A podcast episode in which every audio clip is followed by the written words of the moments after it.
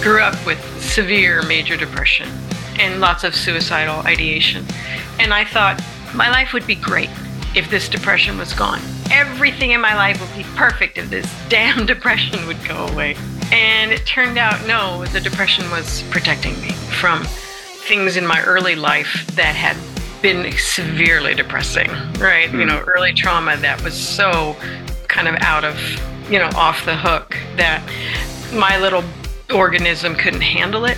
And so depression was something that was trying to take me back there and try to see if we could fix it, see if we could do anything, right? But yeah, so depression is it's something that in the modern world we don't have time for. Welcome to the 1000 Days Sober podcast. My name is Lee Davey. I am not an alcoholic. I refuse to be anonymous. I am someone who is alcohol free as fuck. And I spend every waking moment of my life helping other people be the same and live a self led life, to live a very conscious life. And that is what I'm here today to do yet again. Okay. Um, just want to say an apology for all of you who have been waiting for the latest episode. Like, where is this guy? What's he doing? Um, I've been traveling around the world a little bit. So I've been in Manila in the Philippines. I've been in North Kyrenia, North Cyprus. So I've um, my um, my focus has been elsewhere, we will say. But I'm back and um, ready to give you some great podcasts, starting today with Karla McLaren. Karla has been on the show before. Uh, she's an author and researcher. Um, she's an emotions and empathy expert, and she's the developer of the empathyacademy.org. Uh, learning site where you can develop a robust emotional skills and healthy empathy in a welcoming online community. Um, her applied work, which is called Dynamic Emotional Integrations, or DEI for short, is taught at the Empathy Academy. And you can find licensed DEI professionals all over the world that can help you uh, with your work. Uh, the reason that I got Karla on, I mean, I've had her on before because The Language of Emotions uh, is one of the greatest books I've ever read. Um, learning how important it is to welcome to love and experience all of my emotions was a, a quite profound aspect of my journey in life. And I really credit Karla for that. So she's been on before, and uh, we're having her on again because her book is being revised. There's a new chapter on anxiety, lots of other uh, wonderful things that she's doing with the new book, and it's going to come out on June 27th. Okay, so uh, make sure that you check the show notes to uh, find your way to her website or email me at the strive method at gmail.com if you get a little bit lost. and I'll put you into touch with her. But make sure you get that book, Language of Emotions. It is an amazing book. And Karla McLaren herself is an amazing human being. She has such an infectious, beautiful personality. Uh, she also shares uh, her story today a little bit and is goes really vulnerable. And I really appreciate her for that because you know, there's a lot of power and strength that we can draw from people who have been through uh, really, really difficult situations and got out the other end. It can be really inspiring for us all. Okay. So I really hope you enjoyed today's uh, conversation with Karla McLaren. If you really like it, please rate and review the show as always, or email me at the strive method at gmail.com uh, to um, let me know what you think. And also head to the strivemethod.com uh, to sign up to our email list and uh, for doing that, we will give you our 100% free mini training course at the Crush Your Alcohol Cravings Overnight Cheat Code. So, if you're struggling with cravings or you're worried about having alcohol cravings if you stops, uh, then get over to the strivemethod.com, sign up for our free training course, uh, and we'll help you to crush those alcohol cravings overnight. Okay. All right. With much love and ado, I'll shut the hell up and keep you give you uh, the amazing, the wonderful, beautiful Karla McLaren. Karla, it is good to see you. You know, you are um, without doubt one of my favorite guests, and I, I don't say that I don't say that lightly. You, um, I mean, I read your book, obviously, and then I was like, oh my god, this person's amazing. But then when you meet the person and talk to the person, it was like you took it to another level. And and I think what it was for me was your energy. You know, I was talking the other day to my wife actually about um, how people have different energies and they yeah. they either draw you in or they repel you away. And you you really draw people in. So I just want to want to say that on the outset. How are you doing? Thank you. Thank you. I'm doing well. Uh, getting ready for the new uh, release of the language of emotions. I was able to update it, thank everything that I could, and um, yeah, I'm really looking forward to it. Wow, I'm excited. It's, it's actually uh, quite serendipitous because um, I have like I use this um, tool called Asana that keeps me organized, and I have a like a podcast guest list on there. And I wrote I need to speak to Kara again about a few different emotions that have come up in my in my life or my community. And then I got the email from the person who's representing you saying that you're you're revising a book. I mean, it's amazing. Like it's smashed to pieces the version I've got. but I mean, this is such a tomb, and you're and you're actually adding to it. I mean, that's amazing because it's not only a big book; the writing's really small. It must have taken you so long to write it. Uh, I fought with them about getting the writing bigger, right? Right. Because I've heard that before. I was like, "You've got to make this more readable." So it's still big, but now it's more readable. ah, so tell me, so what is going to be different in the newer version for for fans of yours who are listening to this? Well, first, anxiety has its own chapter. And wow. before, I saw anxiety as a problem. So I just didn't even know what I was talking about. And now, now I'm much, much better with anxiety.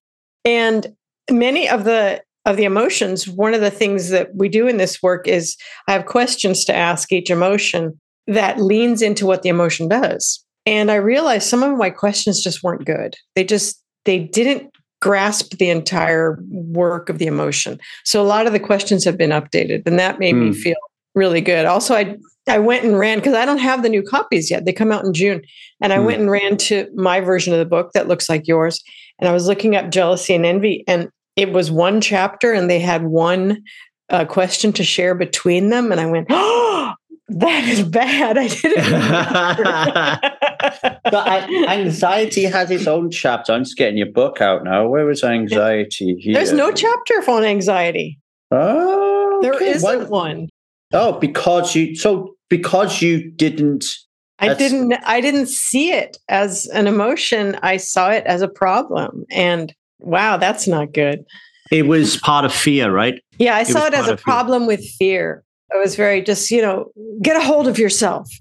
Very bad, very bad so, work on my so, part. so what's your what's your view what's your view on anxiety now then and um, why the change? Well, I've done a lot of work on anxiety since then. Actually, um, a couple of months after the original Language of Emotions came out, I heard a psychologist named Mary Lamia on a radio show talking about anxiety. And all the lights went off. I went, Mary, oh my word, you've got this. And she and others see it as the emotion of motivation. So anxiety gets you prepared for the future, and anxiety helps you meet your deadlines and finish your tasks, which means it's it's often a very energetic emotion. Mm. And because it's about the future, it kind of leans you forward and it can be ungrounding, right? Mm. Just in its very nature, because you can't, your body can't go to the future but anxiety is thinking about the future. And so for many people, that level of activity and, and you know, activation can kind of tip them into panic can tip them into a more intense emotion.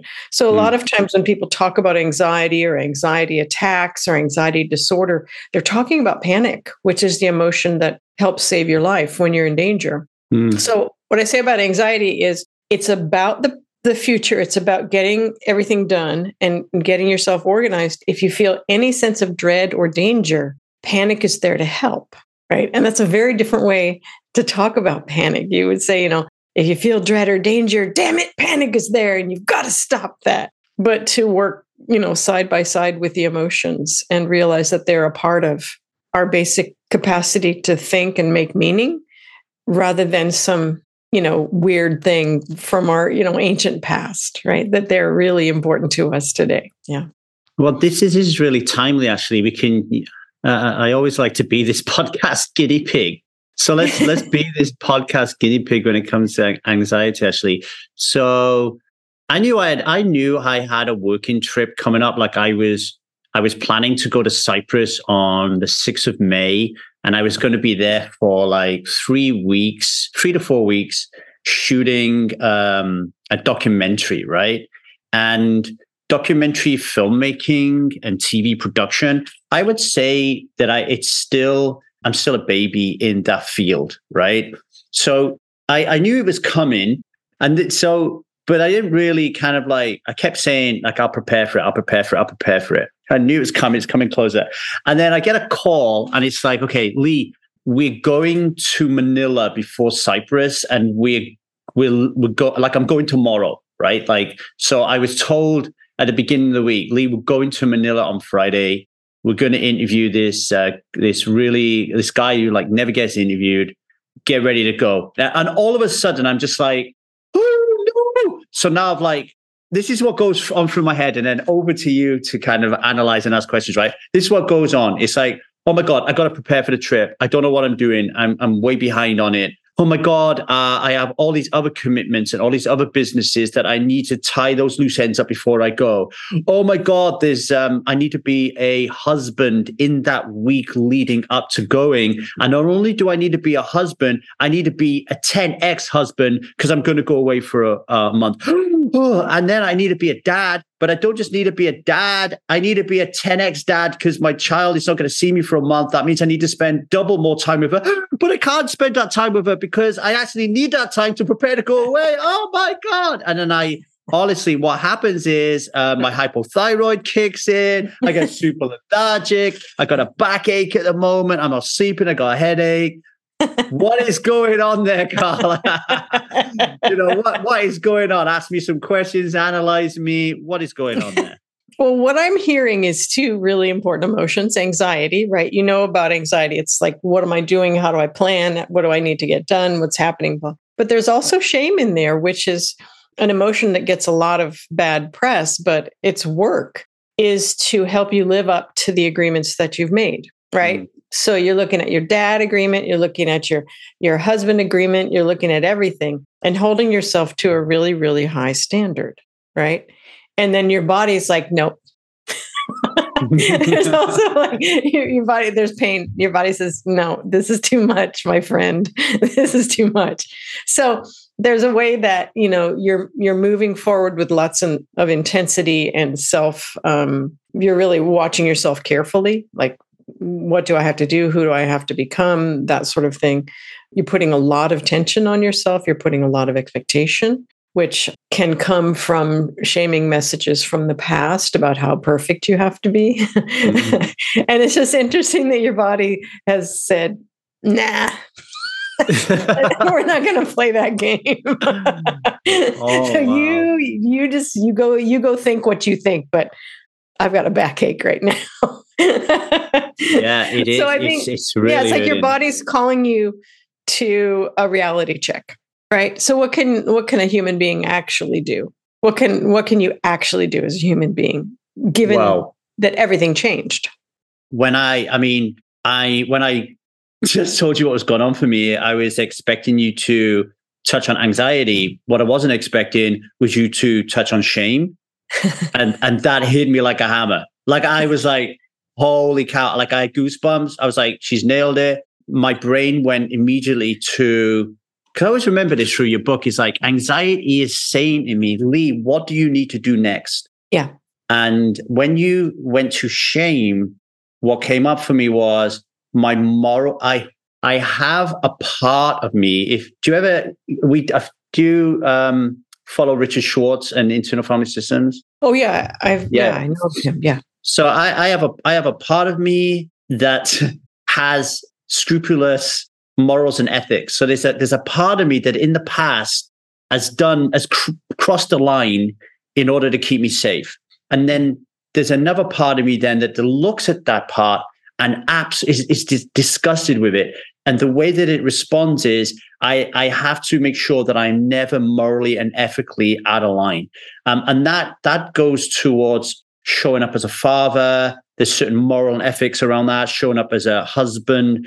And then, particularly with my other businesses, you know, like when I'm on location and I'm shooting, it is really difficult for me to show up and do coaching programs for uh, and do my weekly group coaching because it, it's I just I'm exhausted and I don't have the time, but I'm still trying to do that.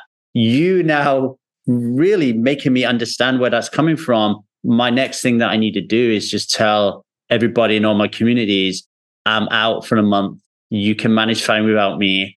I will give you all your love and attention when I get back and just be okay yeah. with that. Yeah. Yeah. I think um, someone asked me this question when I had a lot of, a lot of like shaming contracts or, or parts where I was just very, very, very hard on myself. And someone asked me, if anybody treated you the way you treat yourself, would you call the police? I think, oh, that was, yeah, you got me. okay. So, you know, I had to sort of cool my jets on that part of, you know, that perfectionism and high, high, high expectations. Yeah. But it's really, it's really interested, interesting because I, I don't align with the belief that I'm hard on myself. So when I mm. hear that I'm hard on myself, it doesn't, it doesn't feel true. But at the yeah. same time, if I am trying to do a million type million things, if all my parts are trying to like get control and do the right thing, then of yeah. course I'm being hard on myself because I am in I am creating like this is really important, isn't it? The work is not creating the anxiety, the overwhelm, the panic, and the shame. Like that's the work, nothing out there is doing that. It's all happening in here. So I am being hard on myself. I'm just not aware and I don't frame it in that way, I guess. Well, I also think being surprised suddenly by something where it actually is sort of impossible. It's impossible to do the things that you listed, right? Yeah. It's that it's not a thing that could happen, right? But your anxiety is so ramped up by the by the deadline that just changed, mm. just suddenly and shockingly, right? And so now your shame's like, what can I do to help you become perfect? Right. So right. the whole, you know, the whole organism is very is very heightened. Mm-hmm. And so it can help for me when I get, I call it being on the anxiety train. it's like that train's going and I forget to eat. I forget to take care of myself. I forget everything. And so I just have to sort of talk to my anxiety and talk to my shame and say, look, what can a human do? Because mm. I'm a human, remember? mm. remember that? I, I used to be a human before this happened. So yeah, it's just like lots of kindness, lots of kindness toward myself as a hardworking person. Right. Mm. I can get it done. I can, but I don't need to. So I like your thing and say, I'll love you. I'm going away for a month. I'll love you up when I get back. yeah. I think I think there's another aspect of this. I don't know about your professional opinion here, but again, I was talking to my wife about this before. So in the past, my wife has said quite consistently, Oh, what's the matter with you? You like to fight. And I would respond from rationality and logic and go, Well, of course I don't like to fight. That's a ridiculous statement. I've learned that I do have this this part, this aggressive pattern where I fall into anger when I feel unsafe and I and I and I do want to fight. And and, and there's that there's that part that like the anger and the anxiety. There seems to be a link there, almost like and busyness is another part of that where I feel, although I feel uncomfortable, I somehow thrive. It's almost like I'm addicted to the busyness. I'm addicted to the adrenaline. I'm addicted to boom, boom, boom, boom, boom, boom, boom. And then when it when I calm down, I, I get agitated, I get panicked, I feel unsafe, I, I don't know what to do. And and so my my work recently is being in that stillness having dinner with a family and not getting up to do the dishes, just sitting there. And, you know, so is is there is there a, a functionality here where I'm actually becoming addictive, addicted to anxiety and overwhelm and panic and freakish behavior, do you think? Well, uh, what I'm hearing is a different emotion. A lot of times people stay in activity because there are two emotions, sadness and depression that don't have really a voice in that forward movement. So mm. I'll do that too. When it's time for me to pay attention to my depression, I'll start like, okay, I now I've got to go polish the doorknobs. You know, like now I've got to reorganize the cabinets. Um, that sadness asks you to let go of something that's not working anyway. But there's a kind of um, there's a kind of a boundary dropping and a softness that comes with that that sometimes in the modern world we don't really have a lot of time for softness depression comes forward when there's something in your life that isn't working and it's a reality check it's a reality check. And many of us don't want a reality check. We want to mm. keep doing what we're doing. So we can move more into doing activity, get it done, you know, dot, dot, dot, dot, dot, dot, always moving so that the sadness and depression can't catch up. Right. And mm. so for a lot of people, for instance, they might say, well, if I cry, I'm never going to stop. That would be a sign of someone who's using activity to avoid this letting go. And so anything you can do to sit in sit and relax can help the sort of the influence of those emotions have act upon you.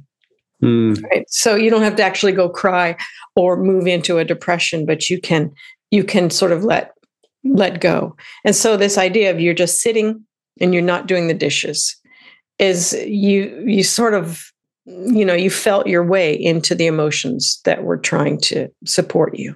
Nicely done. Nicely done. Uh, you, you're absolutely bang on again. Like i this is a lovely so you are an emotional miracle worker. So no the emotions are I, the emotions are but what i like is your ability to so in the first instance you spotted shame i didn't spot it yeah. And I, and I, actually think I'm getting more attuned to my emotions. Um, and in the second example, you spotted depression and I didn't spot it. So I'm aware that I am, I'm aware that depression is a, is a, hmm, how can I put this? I'm aware that depression is a part of me. So I'm aware that I get depressed, but it's, it's, it's, I would say low grade depression. So if if uh, if a ten out of ten ends, you end up in a psych ward. Uh, my depression is around five six. You know, like I, I feel it. I feel odd. I feel out of sorts. I don't understand what's wrong with me, but I know something is wrong with me. But I never connected busyness to it. I've also recently had a, a really someone really close to me really suffering with depression, and I've really struggled knowing how to show up for them. So I'd really love you to talk a little bit more about your views on depression, if you would, and maybe I'll have some questions on it. It's a beautiful emotion that now depression, the emotion is different from depression, the sort of me- mental illness uh, uh, situation. I work with what's called situational depression, which is depression that tracks to a situation that you may or may not be able to affect, but your depression is telling the truth about a thing. This is this is a depressing thing right? And so your depression is telling the truth. Different forms of depression major depression postpartum depression those need more care. But with situational depression you can address the situation in some way. So i just want to make sure that we we have mm-hmm. we're talking about a different thing so are depression? you saying are you saying sorry to interject there are you saying for yeah. somebody listening that one of the key things is to get that depression diagnosed it's possible if it's situational and you can you can identify it, right?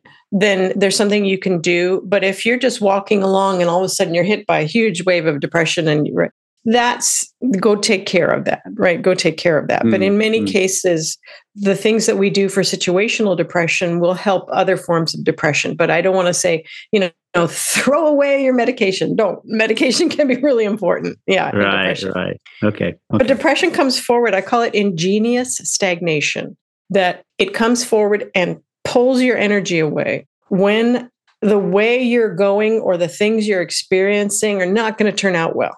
Right. Depression is like, no. And I think that's for me, is that's where my anxiety comes in. I'm like, no, you can't tell me no because I'm going to go do this and that and that. You don't, you're not the boss of me. And depression says, well, we'll just see, won't we? so, so befriending my emotions is a really important thing instead of like having my dukes up and fighting. But depression, the question we have for it is where has my energy gone and why was it sent away?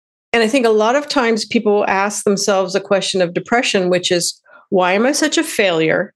you know like they they take that moment to beat themselves up hmm. and for me i've always noticed that depression has an intelligence in it that if i'm feeling depressed now i'll go okay something's going on all right what all right what are you trying to tell me about because sometimes my busy life will be going at such a pace that i i go right past the thing that was never going to work Yeah.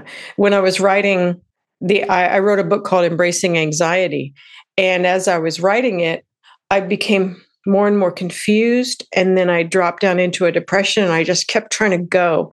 And then I finally sat with the depression and said, you know, where's my energy gone? Why was it sent away? What, what are you trying to tell me? And it turned out there was a part early in the book that was never going to work, that hmm. needed mm. to go. But I don't know if you've written long pieces, but you just, you go, you keep mm. going. Mm. And there was something there that was wrong. And so I finally was like, oh, thank you. Yeah. right? And then I got up. But depression's always pointing to something important. And on my website, actually, it just I just published it today. There's something called a depression inventory.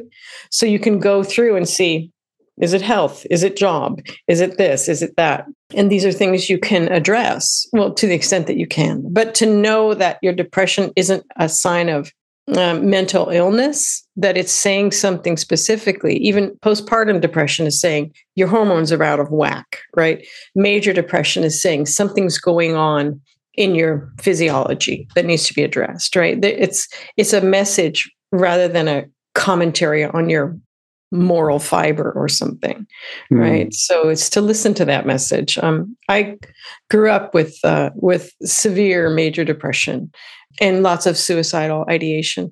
And i thought my life would be great if this depression was gone. Everything in my life would be perfect if this damn depression would go away. And it turned out no the depression was protecting me from things in my early life that had been severely depressing, right? Mm. You know, hmm. early trauma that was so kind of out of, you know, off off off the hook that my little organism couldn't handle it. And so depression was something that was trying to take me back there and try to just see if we could fix it, see if we could do anything, right? But yeah, so depression is is uh, it's it's something that in the modern world we don't have time for. And sometimes depression has to get quite intense you know, before we will actually turn toward and say, okay, I'm depressed. Becoming ambivalent around our alcohol use is confusing, uncomfortable, and downright terrifying. Alcohol is so embedded in our life that we can't imagine our life without it, and at Strive, we get that. So why not take one step at a time, starting with diving deep into our book, The Strive Method Control Alcohol for 30 Days Before It Controls You for the Next 30 Years. Head over to www.thestrivemethod.com to purchase and receive a Santa sack full of freebies today. What uh, I know this is obviously very individual, but um, is there any advice that we could give to people in a general way if, if you are feeling depressed? we are it is saying like and we are asking those questions where where is our why haven't I got no energy and where's it gone? Um, yeah. What are what what should we be doing in that moment? Do you think? Oh, I should, but what could we do in that moment too? What is depre- What is the call? Like what what is depression asking us to do? Oh. Yeah, I think for me, it's understanding something intelligent inside me has something to say, and mm. you know, like with the book, I, I was getting depressed, and instead of saying, you know, my me- my mental health is draining away to say this depre- you know depression is the reality check. It's going to tell me about something that's wrong. So to listen to it and okay. see what it is that's wrong rather than you know a lot of people would be like i just want to be happy. And happiness says wait a minute there's nothing to be happy why are you asking me?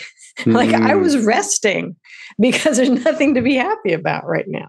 So yeah there's a lot of running from depression you know into activity into happiness into you know okay. any kind of displacement activity that hmm. people can think of yeah so so for me if i was to if i was to just calm down listen to my depression slow down tap into it and say okay what is it you want to tell me and it's telling me you're not happy with your relationship with your wife right now then that is the place that I need to go and say, okay, what is there for me? How am how am I not showing up? What am I worried about? What are the anxieties? What is wrong with my relationship? Is there anything wrong with it? So the depression is acting as a signal to say, go look at something and go fix it. And then when you do that, I'm going to go away and I'll come back when you need to fix something else. Yeah, and then I'll I'll I'll go to the background and keep an eye on everything. But yeah, and you know, in the first time that I worked with my depression, it took me, you know, quite a while because I had been in, ignoring it for many, mm. okay, decades. But now I can feel slightly depressed and go, okay, what is it? Yeah. And then within three to five minutes, I've identified the thing. And then I don't need to go into a deeper and deeper and deeper depression. And yeah. for someone like me who tends towards suicidal ideation, catching depression early, you know, when it's when it's a soft place of just kind of despondent, kind of low, that sort of thing is so important because I can catch depression earlier in its trajectory and address it. Okay, I'll, dr- I'll, address it here, and then there won't be the need for me to drop further, further, further, further. So for me, it's been a, obviously a life saving thing mm-hmm. to learn how to identify and articulate with depression because you know I lived for so long in the really the depths of it that I didn't even know that there were steps down, right, and that I could actually in out in the sunlight I could see this step and it would be okay. I wouldn't have to end up you know, in the seven layers of hell, mm-hmm. where I had a lovely apartment. And I wanted to say something I did add to the language of emotions is an emotional vocabulary list. And to understand the levels of emotion. So if I'm in anger, I could be enraged, which would be, you know, anger 10, or I could be slightly peevish, which is anger 2, right? Mm, to mm. and to also if there's an emotion that you tend to go on a bender with, catch it earlier. Yeah. You know, catch yourself at peevishness before you go into rage. Not that rage is bad. Sometimes you need to rage. But if it's, for instance, if I always go to rage, if whenever my anger comes up, it's anger 11 out of 10, that's some work that I need to do to mm. begin to understand anger at its softer presentation and deal with it then.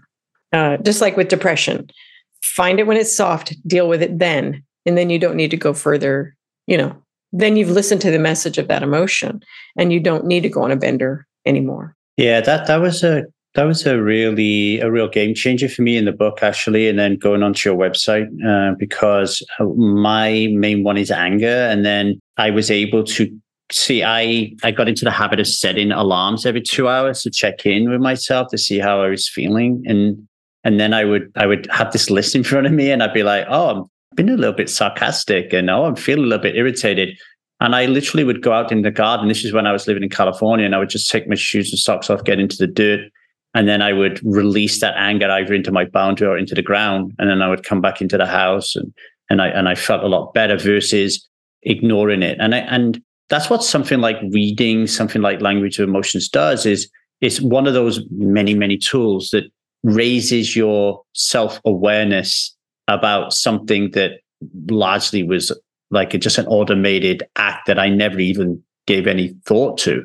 Like I'm, I'm, I'm getting angry with my wife and my kids, and I'm, I'm just like, yeah, I'm an angry person. I'm not, I'm not understanding that there are different layers to it, and I can catch it earlier to prevent chaos. I mean, so that that was that was like really great for me. What about advice to people living with people with depression? What what is the best way that we can show up for somebody who is depressed? I think depending on the type of depression is I know for me dealing with severe depression I became very isolated because people don't want to hear it. Mm. Right? They're, they're afraid that it's catching, right? Or but it can be very difficult to live with a depressed person because their energy tends to be so low or it goes high you know the so i would say taking care of yourself in relation to a depressed person finding small ways to bring some without without overdoing it so that you drain yourself but finding ways to bring some delight into that person's life whatever just something silly something mm. Something sweet something loving. It's hard because you sort of have to be hyper vigilant about your own mental health about your own depression because depression can be sort of catching if you if you know. It's which is why i isolated myself. I didn't want to hurt people or bring them down but mm, you know setting good boundaries making sure that you get enough sleep and you are eating and you are exercising and you are caring for yourself because we're a social species we're very empathic and we pick up on what the other is feeling so yeah it's it's it's difficult and i think of all the people who had to live with me while i was in the the depths of it mm. and they did help by bringing just little sweetness you know mm. just i got you i got you some jelly beans that are in the flavor of this you know like that was it just tiny things because the person is going through so much internally yeah and sometimes those external you know touch points but also I've got someone in my life who's very, very depressed uh, in my family. And I check in. I say, well, so how's your depression? How's how's your depression feeling today? What are you hearing from it? Mm. So that they can talk about it. Instead of, I hope you're feeling happy. Yeah. Do you know what I mean? I hope are you feeling good? Are you feeling good?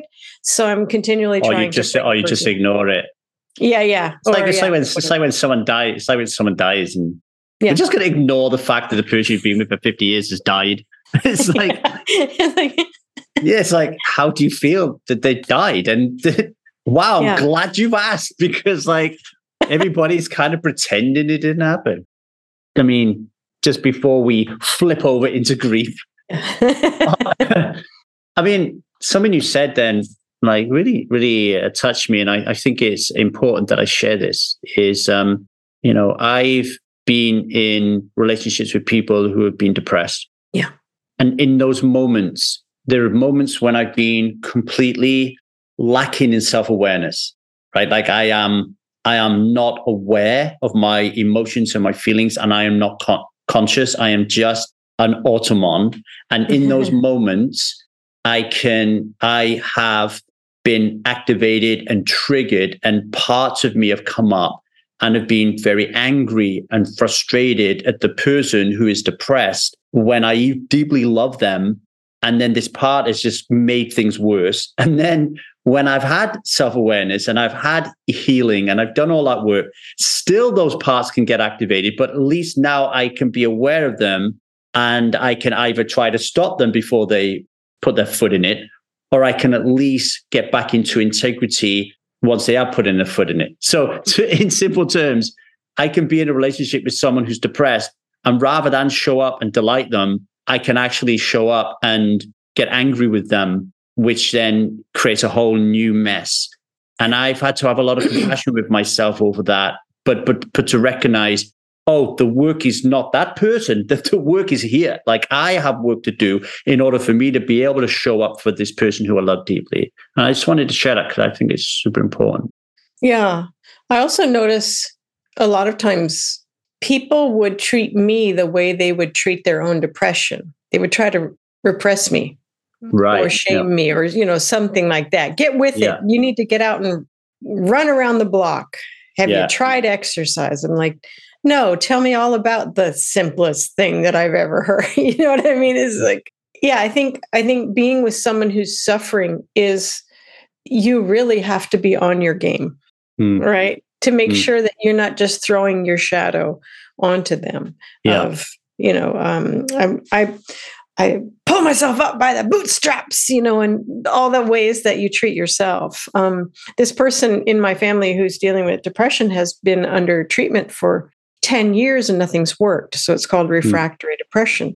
And the specter of this person's suicide is real, right? So it's, we're in a sort of a preemptory grief ritual all the time. Yeah. Mm. So, so that's kind of a, a deeper level of working with depression, but, but, you know, we, we bring them treats. We send them videos we thought were really funny. Um, we're available to talk, right? Mm. It's just it's like it's like next level depression care. we we we're like we want Thai.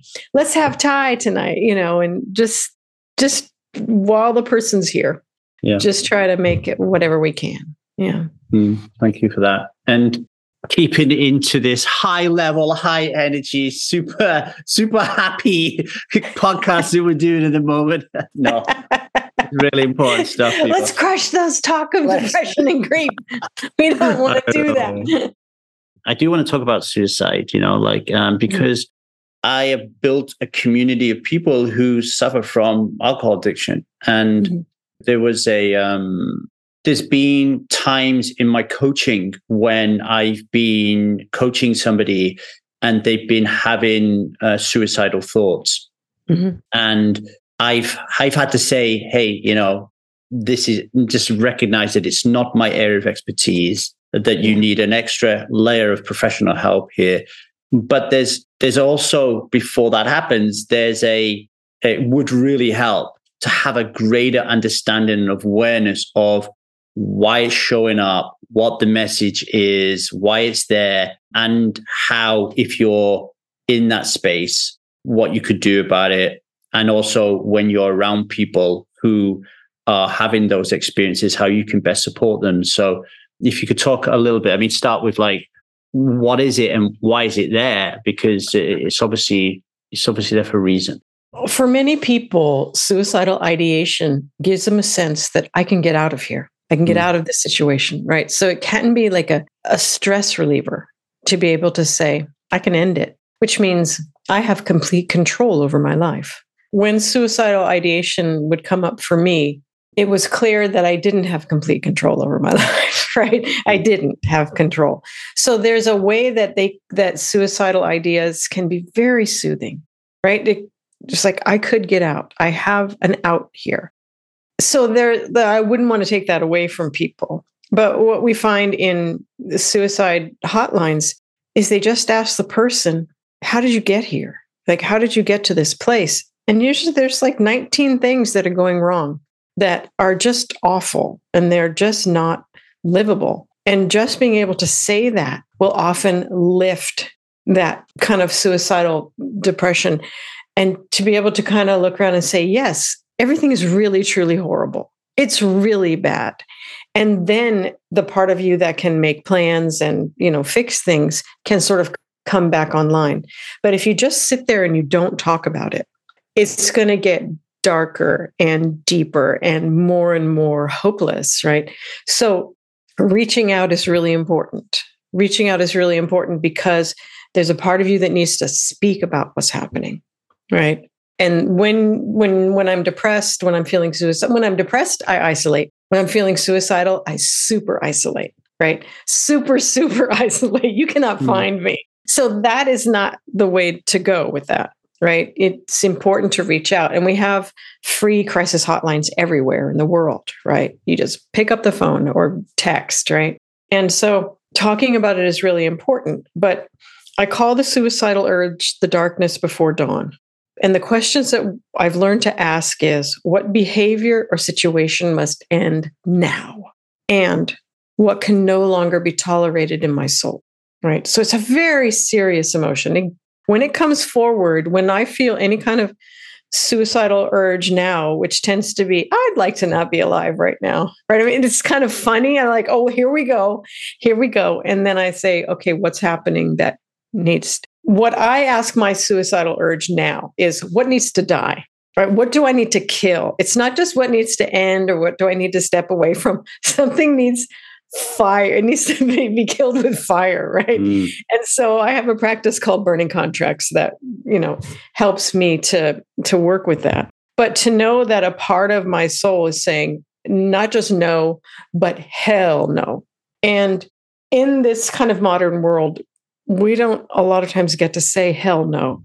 We say, okay, I guess so. You know, like we don't have a lot of agency around what's happening to us in many cases.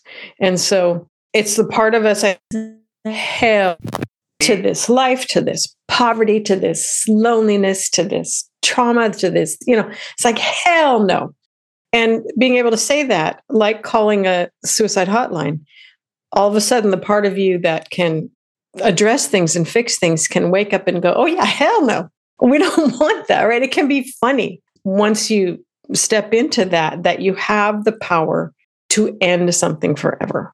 Mm-hmm. You have the power to kill something with fire. And it's the part of, for me, it was the part of me that was silenced when I was little, you know, and had no choices whatsoever, none. And it was part of me that was taking my choice back. And sadly, for some people, that choice is actually moving towards suicide. And of course, that creates such despair and horror in the people left behind. Mm. But to be able to say, I have the energy right now to end my own life, and it is hard to kill bodies. You know, on TV they shoot you once and then you die. That's not how that's not how it happens. Bodies uh, spend most of their time trying to stay alive. So when I was in my late 20s, I was like, I'm, I'm going to kill myself. I'm going to do that. And I thought, well, hold on. I walked up a street and it was a complete, it was in San Francisco and there was no sun anywhere. And it was just a very cold cement street. And right in between the cracks of the sidewalk, there was one little flower that came out. And I was like, life goes on. Life will mm-hmm. make itself known in a complete, you know, moonscape of, and I said, okay, so if I have the energy to kill myself, then what I'm going to do is I'm going to take that energy and I'm going to stay alive for six months. I'm going to fix my shit. Right. And I was like, yes. So I had, I was, you know, I was young. I didn't quite understand the suicidal urge yet, but I took that energy of being able to say hell no and end a life. And I decided to do something with it. I'm going to fix my life. Six months was past. I didn't even realize it happened.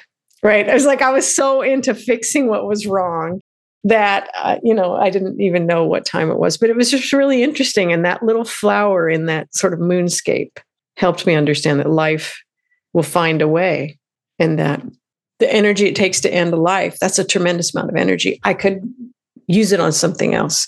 And i always had that out. In six months you can you can die right but in six months i didn't even care about it Mm. i was like whatever i'm doing work here yeah That's beautiful. Thank you for sharing that. I, I, that's that's really beautiful, and I know it's really personal, so I really appreciate it. You know. thank you And how, how about show, what what should we do if somebody close to us confides in us that they are feeling suicidal? Because it sounds like one of the first things to do is to welcome that and receive that and and and and make them feel like they're seen and they're heard and that they matter and that they have the space to be able to vocalize what's going on for them. And but then the question comes up in my mind, and then what? I, I Yeah. there's a, there's a, almost like um there's almost like a selfishness comes up with me in this where I really want to show up and do the right thing. I, I'm a do the right thing guy. I want to do the right thing for the person in front of me who's really suffering. And then there's a part of me that's worried if I do the wrong thing, Yeah. and death occurs, oh my God, how am I going to live with myself? So this rigid part of me is like seeking to do the right thing, which I know is it sounds probably sounds so terrible because it's so so like me and not the other person who needs me. Um, but um, yeah, I'm sure I'm not the only person on this planet who has those thoughts and feelings. So what's what's your words of wisdom there? Well, I mean, it is, you, you could be out of your lane, right? Mm. You could be out of your lane. And one of the nice things about crisis hotlines is you can call as the friend of the person Hmm, and they can tell you what to do, wow. right? So they that. can support you because it's a lot. It's a lot to try to support someone, letting people talk. I had um, in my earlier life, I had a suicide friend, someone who understood suicidal ideation, and we would just call each other. And I would go, "All right, suicide, homicide is a crime. Is suicide? You know, like we would just get into it. We would talk Yeah. about it. And we'd end up laughing and laughing. So I had sort of a friend who was my crisis line, and I was hers Hmm. and we both lived to tell the tale but what we did was it was almost like in in meetings of of groups of people who are dealing with addiction for them to say i am an addict it removes the shame right the this overwhelming shaming message of you can never tell anybody that you're an addict. And everyone says hey y'all i'm an addict too. So it was kind of that thing. It's like i'm suicidal. And she would say hey y'all. That's fine. Yeah. so it normalized it and it took away this sense of overwhelming, you know, failure as a human being to have thoughts of suicide. Hmm. So it can it can help to have a suicide friend. a suicide friend. You're not going to go and commit suicide together. You're just going to talk the hell out of it. I've never, never heard of that one before. That's amazing. Oh. I did once have a, I was in a coaching program and um, one of the coaches reached out to me and said that uh, they, they'd been sober for like, like a decade or something, but they had started to have pangs of wanting to return to using and mm-hmm. that they'd heard me on my podcast and see me coaching because in the coaching program we had to coach people and be and we had to coach and be coached while hundreds of people watched us do it and they they they felt a connection with me as a coach and they they wondered if I would get on a call with them in order for me to help them figure out what was going on mm-hmm. And in that moment I feel like so many different emotions I feel a sense of worry and concern and sadness um, and hope for this person. I feel excited for myself that I'm going to not just to help somebody uh, change their life, possibly, but I'm getting a new client, which is like my business, and I'm going to make some money, and all that kind of stuff comes up. And then we're like, yeah, let's make it happen. And then the next day, I wake up and he's killed himself. and I the, the, the, the first thing that came up was how how dare you think about him as a client, Lee? Like, like, and I started to beat myself up a little bit. And why didn't you get to him sooner? Why didn't you just in that moment when he was talking about relapse? Why why didn't you just coach him there and then? And there was a lot of like judgment came up, and and I had to find a way, and I did to be okay with that and to not uh, take on that responsibility and to move on. There's a part of me, whenever there's been tragedy in my life, that wants to stick. It's like dog shit. I, I want it on my shoe. Like I, I don't want it to go away. And then there's another part of me that's like, no, I, I need to get rid of this, and it's okay to move on with your life. Uh, do you know what I mean? So yeah, I don't know if there's uh, there's people on here who have had suicide touch them and different emotions come up then for them because someone has died and they i mean yeah i just wanted to put that out there. I don't know if you have any comment on that. If someone were to come with you again would you coach them right away in, in the same situation? No. No? I mean it, i had no idea. Like it, it did not i did not feel that there was that i did not feel i didn't connect a decade away relapse is is possible to to to suicide. I just didn't connect it.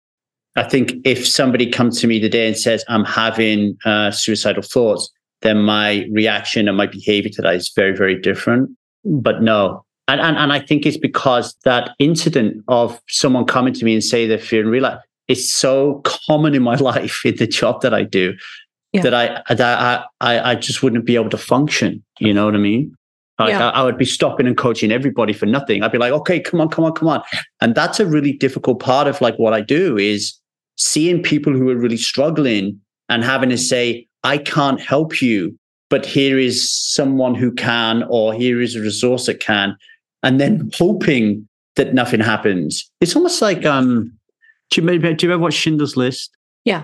Right at the end when he loses his shit and he's like, I could have sold this pen and saved another one right? There's a part of that sometimes where I go into. It's almost like um, it's like, yeah, I don't know.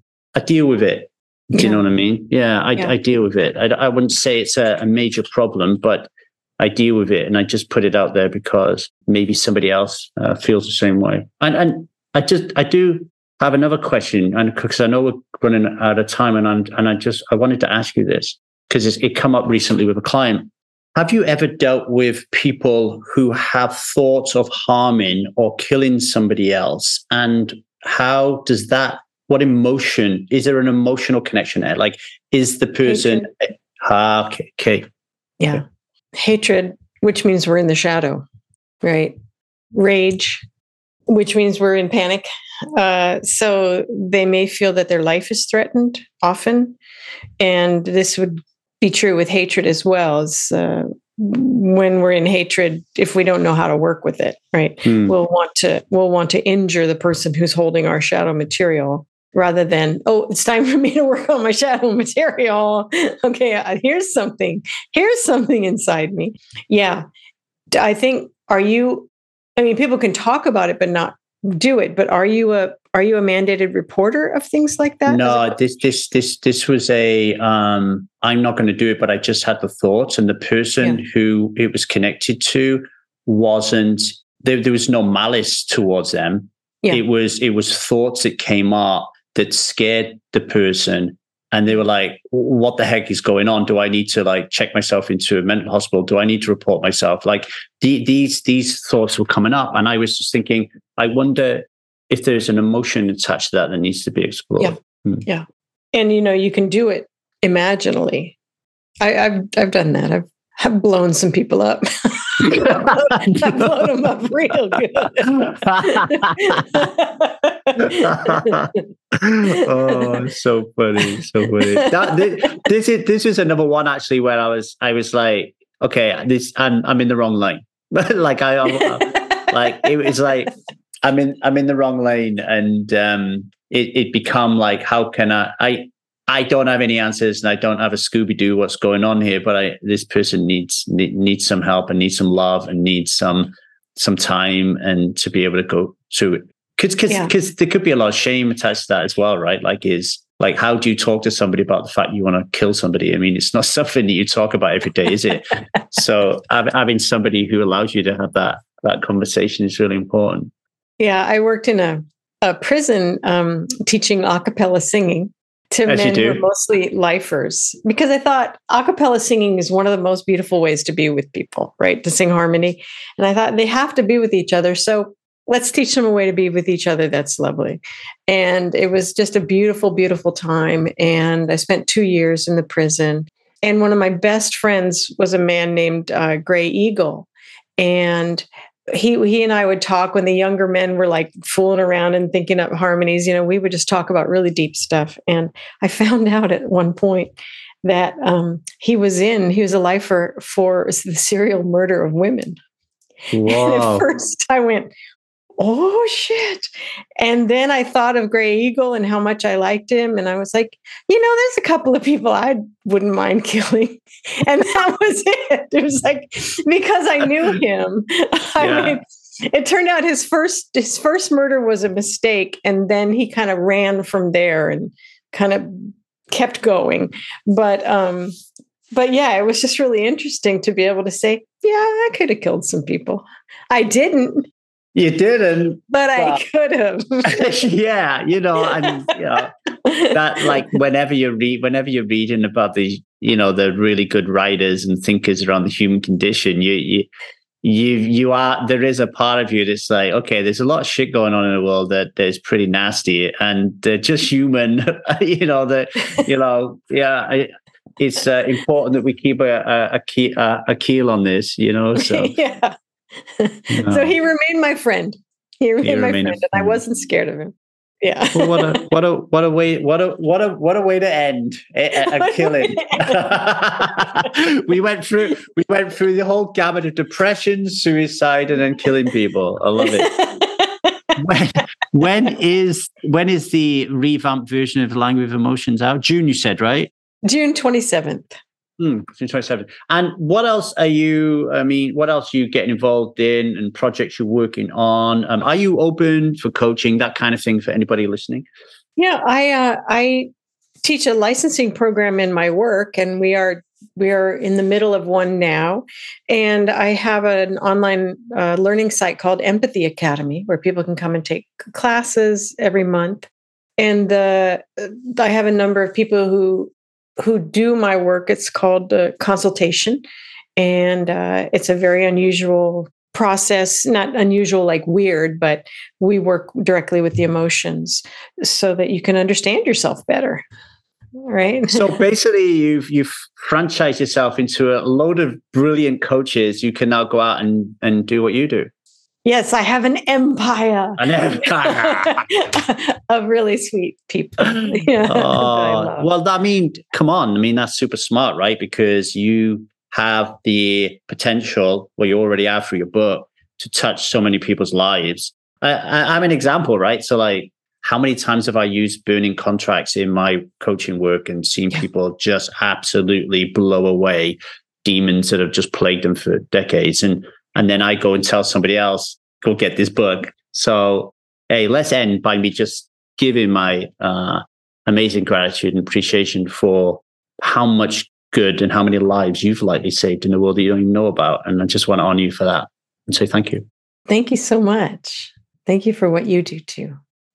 I hope you enjoyed that episode. Just a few thank yous. First of all, I want to thank uh, you guys and girls for listening to this podcast and being supporters of it. Many people stop drinking alcohol just by listening to this podcast. I get a lot of people reaching out to me, thanking me for that, right? So give this to somebody as a gift today or rate and review the podcast. If you can rate and review the podcast on your local podcast player and tell somebody about it, you could change somebody's life today. Okay. So thank you for listening and thank you in advice in advance for that piece of service. Also, want to thank our producer, Stan. Um, Stan is still currently in the Ukraine, fighting the war and producing our podcast while his family is somewhere else in the world right now, okay, apart from him. So, everybody, send out your prayers and your love. Stan, we love you. Thank you very much for everything you do here. For you out there, if you are starting to think about, contemplate, uh, reflect on your relationship with alcohol. You do not have to do this alone. Yes, you drink alone, but you don't have to stop alone. Okay. And if alcohol is not your thing, but you are starting to feel that you actually are living a parts led life, the ego is getting in the way too much. So you're not happy with the way life is going, then reach out to us at the strive method at gmail.com. Just say, Lee, and just tell me what is on your mind, and we'll start to have that conversation. Strive community is a beautiful place where you can start to feel seen, heard, and matter. It's where you can get community and it's where you can start practicing what we call the eight C's of self, our core values, right? Of creativity, curiosity, uh, connection, compassion, courage. Uh, I can't remember the rest of them, but there's eight of them, right?